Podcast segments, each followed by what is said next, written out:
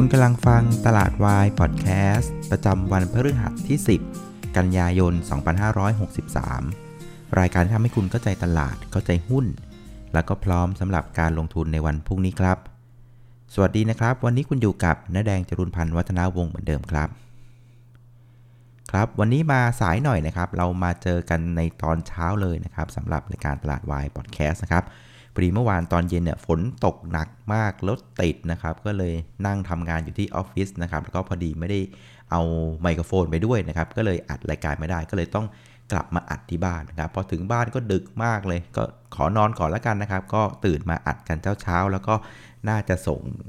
คลิปให้เพื่อนๆ ฟังได้ทันก่อนตลาดเปิดนะครับ เอาละครับ คราวนี้เรามาทวนตลาดเมื่อวันพฤหัสกันนะครับ เมื่อวันพฤหัสนะครับเซตอินดี x ก็ปิดลบไป 3 จุดนะฮะปิดที่ 1,291 จุดนะฮะก็ติดลบกันประมาณสัก 0.2%นะครับก็ถือว่าเป็นอะไรที่ใกล้เคียงกับอาเซียนนะครับ วันนี้อาเซียนก็โดยเฉลี่ยเนี่ยก็อยู่ติดลบประมาณสัก 0.3%นะครับในขณะที่เอเชียเนี่ยบวกกัน 0.5นะฮะ คือในเคสของอาเซียนจะค่อนข้างมีอะไรที่พิเศษกว่าในเอเชียก็คือว่าเพื่อนเรานะครับก็คืออินโดนีเซียเนี่ยวันนี้เนี่ยติดลบไปถึง 5%เลยนะฮะตลาดหุ้นที่จาการ์ตานะครับเขาบอกว่าตอนนี้ที่อินโดนีเซียเนี่ยเกิดเหตุการณ์ second wave แล้วนะครับเขาบอกว่าวันเดียวเนี่ยการติดเชื้อเนี่ยทะลุไปถึง 3,000 รายเลยนะสำหรับโควิด -19 ก็เลยทำให้เรื่องของมาตรการการล็อกดาวน์ประเทศเนี่ย จะต้องกลับมาอีกครั้งนะครับ เพราะฉะนั้นการล็อกดาวน์กลับมาก็แปลว่าอะไรครับ แปลว่าภาคของเศรษฐกิจมันจะหยุดเดินกันอีกแล้วนะฮะมันก็เลยทำให้ตัวอินโดนีเซียในตลาดหุ้นก็กลัวกันมากเลยติดลบไป 5%เลยนะครับเพราะฉะนั้นในภาพใหญ่นะจะเห็นว่าเรื่องของเอเชียอาเซียน แล้วก็ประเทศไทยถ้าไม่รวมเรื่องของอินโดนะ มันก็ยังเป็นตลาดหุ้นที่ยังไม่มีปัจจัยอะไร ใหม่ ๆ เข้ามานะครับเพราะฉะนั้นเมื่อวานน่ยมันก็เป็นเรื่องเฉพาะของการเด้งนะครับเพราะว่าก่อนหน้านี้เมื่อคืนก่อนดาวโจนมันก็เด้งมันมาดีใช่ไหมฮะเพราะฉะนั้นวันพฤหัสเนี่ยมันก็เป็นเรื่องเฉพาะเรื่องของการเด้ง เพราะว่าไม่มีปัจจัยอะไรใหม่ๆนะครับแต่ว่าการเด้งของแต่ละประเทศเนี่ยมันก็จะเด้งมากเด้งน้อยนะครับก็แตกต่างกันไปนะครับก็แปลผันตามปัจจัยหรือว่าโครงสร้างของประเทศนั้นๆนะครับ คือถ้าเท่าที่สังเกตดูเนี่ยนะครับคือประเทศไหนที่ยังคงมีเศรษฐกิจอุตสาหกรรมเนี่ยที่ผูกพันกับเรื่องของเทคโนโลยีเยอะๆนะครับอย่างเช่นฝั่งของเอเชียเหนือนะไม่ว่าจะเป็นตัวของจีนนะครับไต้หวันนะครับหรือฮ่องกงนะครับคืออะไรที่ยังเกี่ยวกับเทคในในมากๆเนี่ยนะครับ สังเกตดูการเด้งเนี่ยจะเด้งได้มากกว่าเพื่อนนะครับส่วนกลุ่มประเทศไหนที่ยังอิงกับเรื่องของการผลิตโรงงานธรรมดาเกษตรกรรม หรือแม้กระทั่งท่องเที่ยวเนี่ยอย่างประเทศไทยเนี่ยนะครับสังเกตดูเวลาเด้งเนี่ยมันก็จะเด้งไม่ได้เยอะเท่าไหร่นะครับเด้งได้เบาๆ หรือบางทีก็ไม่เด้งเลยนะครับถ้าเกิดว่ามีกรณีในเรื่องของการเมืองที่ยังกงกงนะฮะเครียดๆแบบบ้านเราเนี่ยมาสังเกตดูมันก็ขึ้นไม่ค่อยไหวนะครับมันก็เป็นเรื่องของโครงสร้างนะใครเกี่ยวกับเทคเนี่ยซึ่งในอย่างที่บอกคือมันเป็นเมกะเทนที่ยังยังได้อยู่นะมันอะไรที่เกี่ยวกับเรื่องของเทคเวลาเด้งเนี่ยมันจะเด้งได้ได้ดีกว่าในประเทศนั้นๆนะฮะ เอาล่ะคราวนี้มาดูการเคลื่อนไหวของตลาดหุ้นเรานะครับเดี๋ยวนี้ตลาดหุ้นเราค่อนข้างดูตลาดไม่ยากนะ คือช่วง 15 นาทีแรกครึ่งชั่วโมงแรกเนี่ยมันจะเป็นเรื่องของการสะบัดหุ้นทั้งนั้นเลยนะครับเปลี่ยนไปได้ทั้งดีดขึ้นและก็สะบัดลงนะครับนี่ตลาดหุ้นบ้านเราเนี่ยเมื่อเมื่อเมื่อเช้านะฮะตอนเมื่อวันพฤหัสเนี่ยนะครับในช่วงของครึ่งชั่วโมงแรกเนี่ยก็เป็นการสะบัดหุ้นเช่นกันนะครับจากคนที่เรียกว่า กล้าที่จะห่อหุ้นมาตั้งแต่เย็นวันพุธนะครับ พอ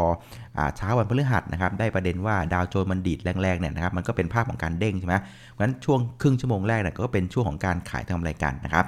แต่หลังจากขายทำรายการเสร็จปุ๊บนะครับ ตั้งแต่ 10 โมงประมาณสัก 10 โมงครึ่งฮะ ตลาดหุ้นบ้านเราก็เริ่มทรงตัวได้นะครับ แล้วก็ยืนได้ในแดนบวกทั้งเช้าเลยนะครับ แล้วก็ไปทำจุดสูงสุดในช่วงเช้าอยู่ที่ 1,298 ก็ยังไม่ผ่านนะครับแนวต้านจิตวิทยาที่ 1,300 ท่วนนะฮะ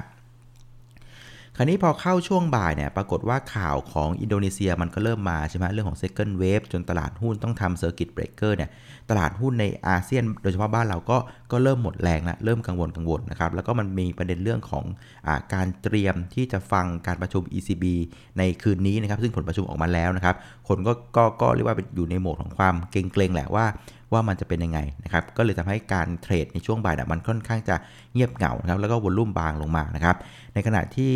ตัวของดาวโจนส์ future เองเนี่ยเมื่อบ่ายวันพฤหัสนะก็จะเห็นว่ามันเริ่มเป็นภาพของการติดลบนะฮะประมาณสักร้อยกว่าจุดนะครับเพราะฉะนั้นภาพของตอนบ่ายบ้านเราเมื่อวานนะก็เป็นภาพที่กังวลเรื่องของอินโดนีเซียนะครับแล้วก็ดูท่าทีเรื่องของการประชุม ECB ในในคืนนี้นะครับแล้วก็เห็นดาวโจนส์ที่เป็นภาพ ของติดลบในตัวของ future นะก็เลยทำให้ภาคบ่ายเนี่ยเรียกว่าฉลับลงมานะครับแล้วก็อ่อนตัวมาปิดที่ 1,200นะครับ91 จุดนะฮะอย่างไรก็ดีเนี่ยถ้าเกิดว่าดูในภาพของแท่งเทียนเนี่ยก็ถือว่าไม่ได้น่าเกลียดนะฮะเพราะว่าวันพฤหัสเนี่ยนะครับคืออ วันพุธเนี่ยมันเป็นแท่งใหญ่เด้งขึ้นมานะครับแล้วก็วันพฤหัสเนี่ยมันเป็นภาพที่ส่วนใหญ่จะเป็นภาพของการย่อนะครับ ซึ่งสังเกตว่าการย่อลงมานะครับของอวันพฤหัสเนี่ยเห็นว่าย่อลงมาได้ประมาณสักไม่หลุดนะครับครึ่งแท่งของวันพุธนะครับซึ่งครึ่งแท่งของวันพุธสีเขียวอะมันคือ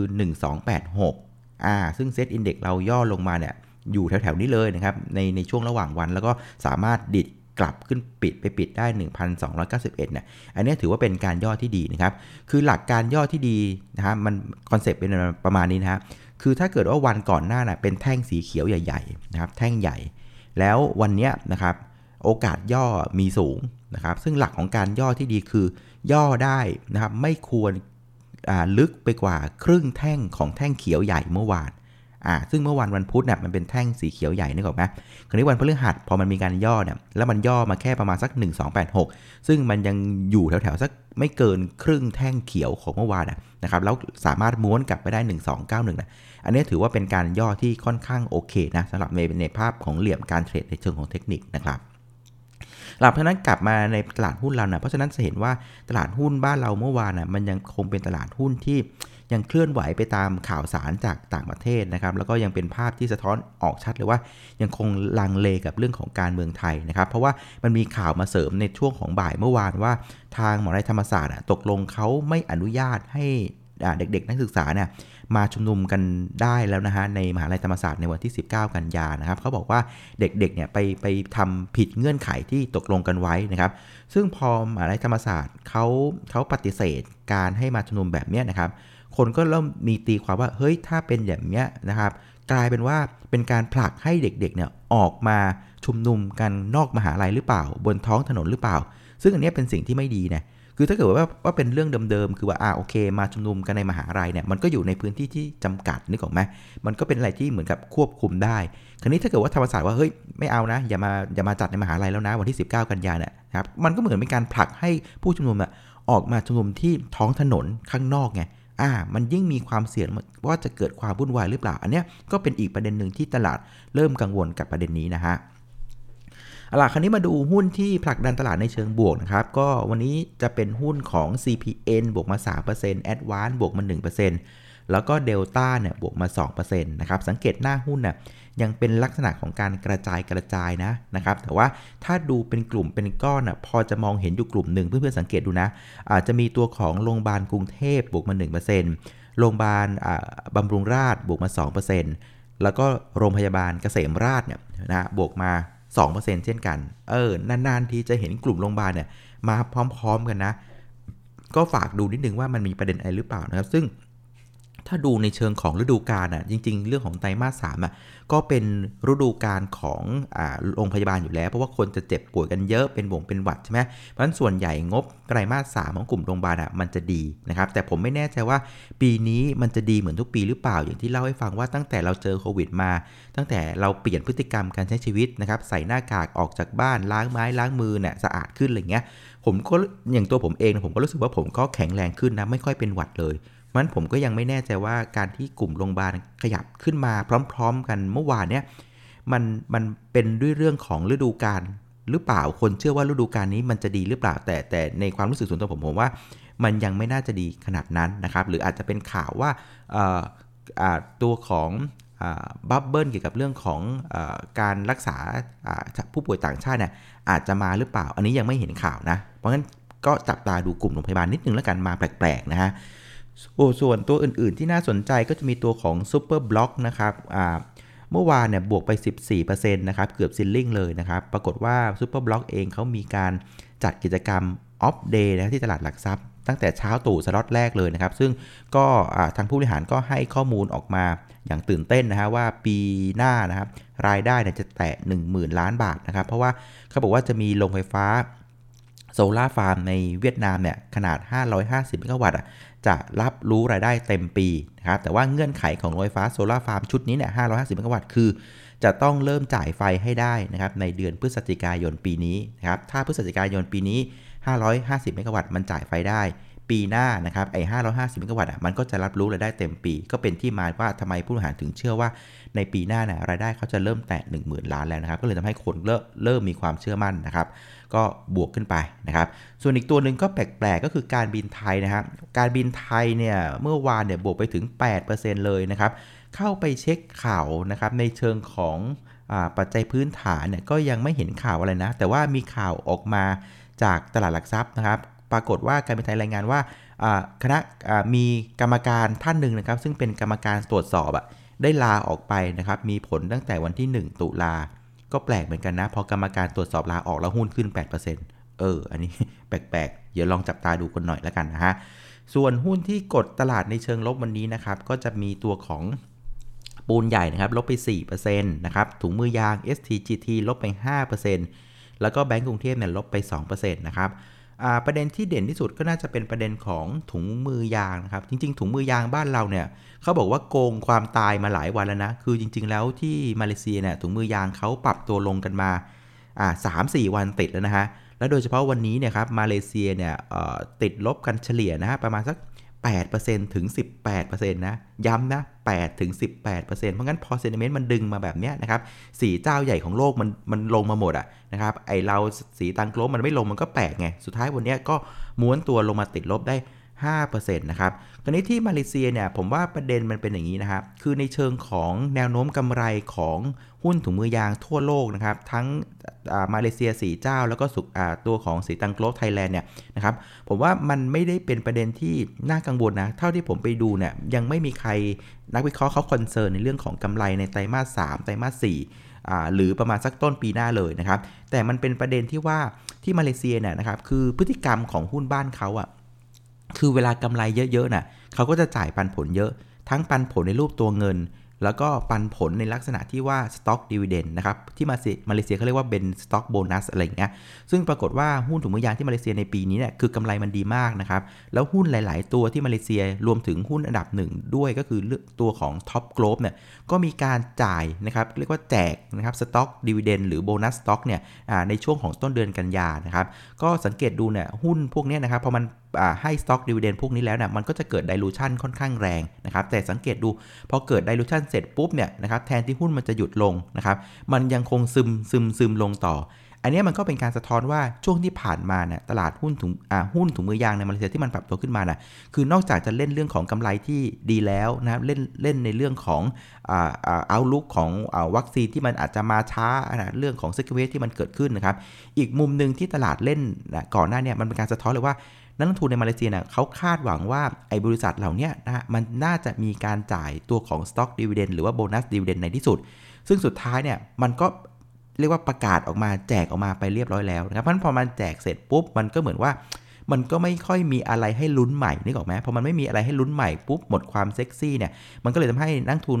ที่มาเลเซียที่ได้กำไรมาอิ่มเอมพอใจละ ก็เป็นภาพของการ trim ขายทำกำไรกัน มันก็ดึงให้ตัวของศรีตรัง Gloves Thailand ก็ลงไปกับเขาด้วยนะครับเพราะงั้นการลงรอบเนี่ยต้องบอกว่ามันไม่ได้เป็นการลงเพราะเรื่องของผลกำไรที่จะแย่เลยนะ เป็นเป็นเรื่องของกำไรที่ยังโอเคอยู่ แต่ว่ามันเป็นการลงเพราะตลาดหุ้นในมาเลเซียนะฮะหุ้นถุงมือยางในมาเลเซีย มันเริ่มถูกขายทำกำไรกัน ก็เลยดึงให้ภาพทั้ง sector เนี่ยมันอ่อนตัวลงมาแค่นั้นเองนะครับเพราะฉะนั้นในเคสของถุงมือยางเนี่ย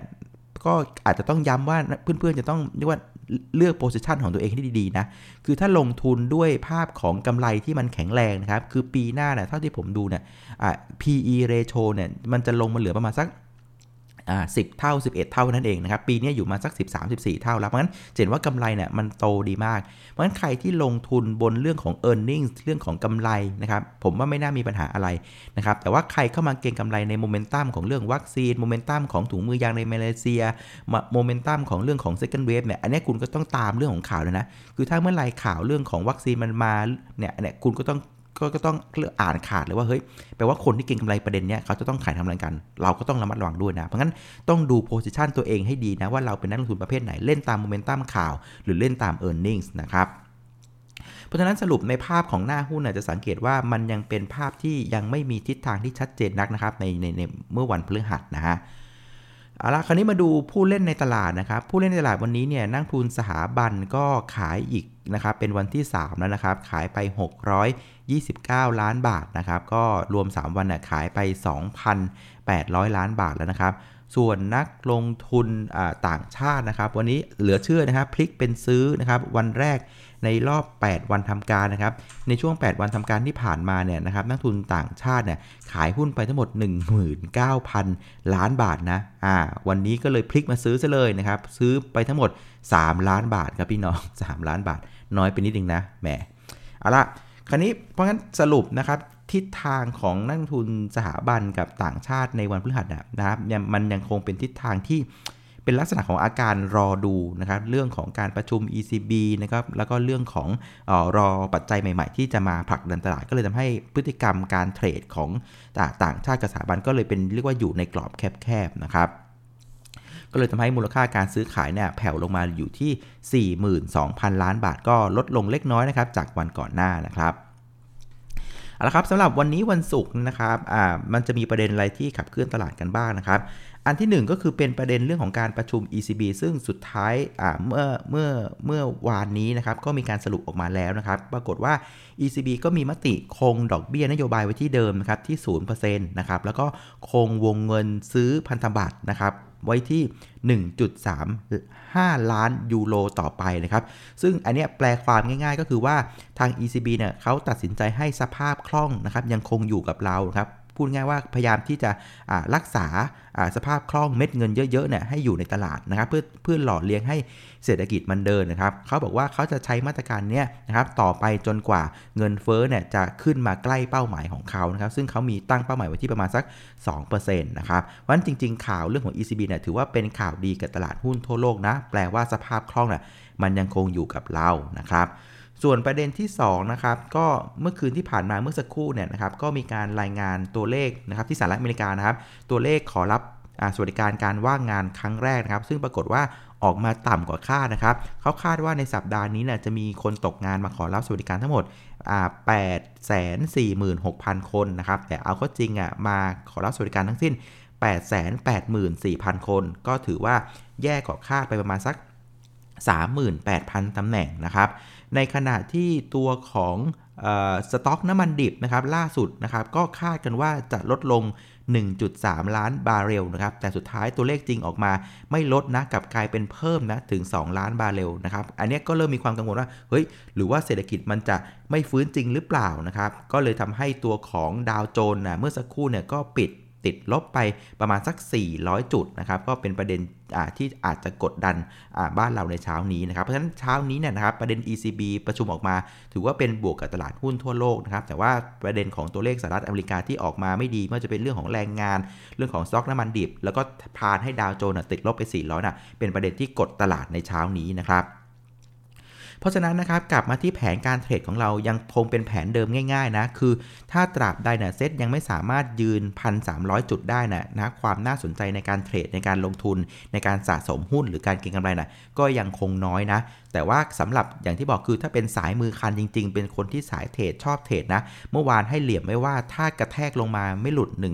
1,280 สามารถเล่นเทรดหน้าเด้งได้นะครับ แต่ว่าวันนี้นะผมขอใช้แผนเดิมนะ แต่ว่าขอขยับขึ้นมานิดนึงนะครับ หลังจากที่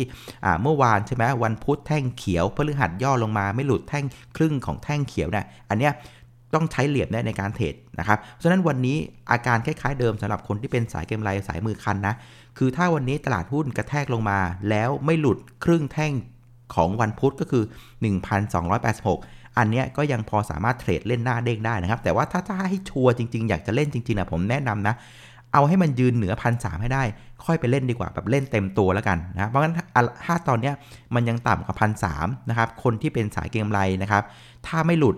1286 ก็เล่นได้แต่อย่าเล่นเต็มตัวเล่นเบาๆ พอขำๆไปนะครับ ไว้มันเหนือพันสเมื่อไหร่นะคุณค่อยกลับมาเทรดเก่งกำไรแบบเต็มตัวแล้วกันนะครับ ส่วนหน้าหุ้นที่จะใช้ในการเทรดครับก็ย้ำว่าตอนนี้พยายามเริ่มมองข้ามไปหาหุ้นที่งบในมาสามกำไรจะออกมาดีทั้ง Q on Q แล้วก็ Year on Year นะครับ เอาละครับก็ประมาณนี้นะครับสำหรับรายการตลาดวายพอดแคสต์นะครับเวอร์ชั่นของวันพฤหัสที่ 10 แต่ว่ามาออกอากาศตอนเช้าตรู่ของวันศุกร์ที่ 11 กันยายนนะครับเดี๋ยวขออนุญาตอาบน้ำแต่งตัวเดี๋ยวเราไปเจอกันในรายการ ATO เช้านี้นะครับนี้ลาไปก่อนครับ สวัสดีครับ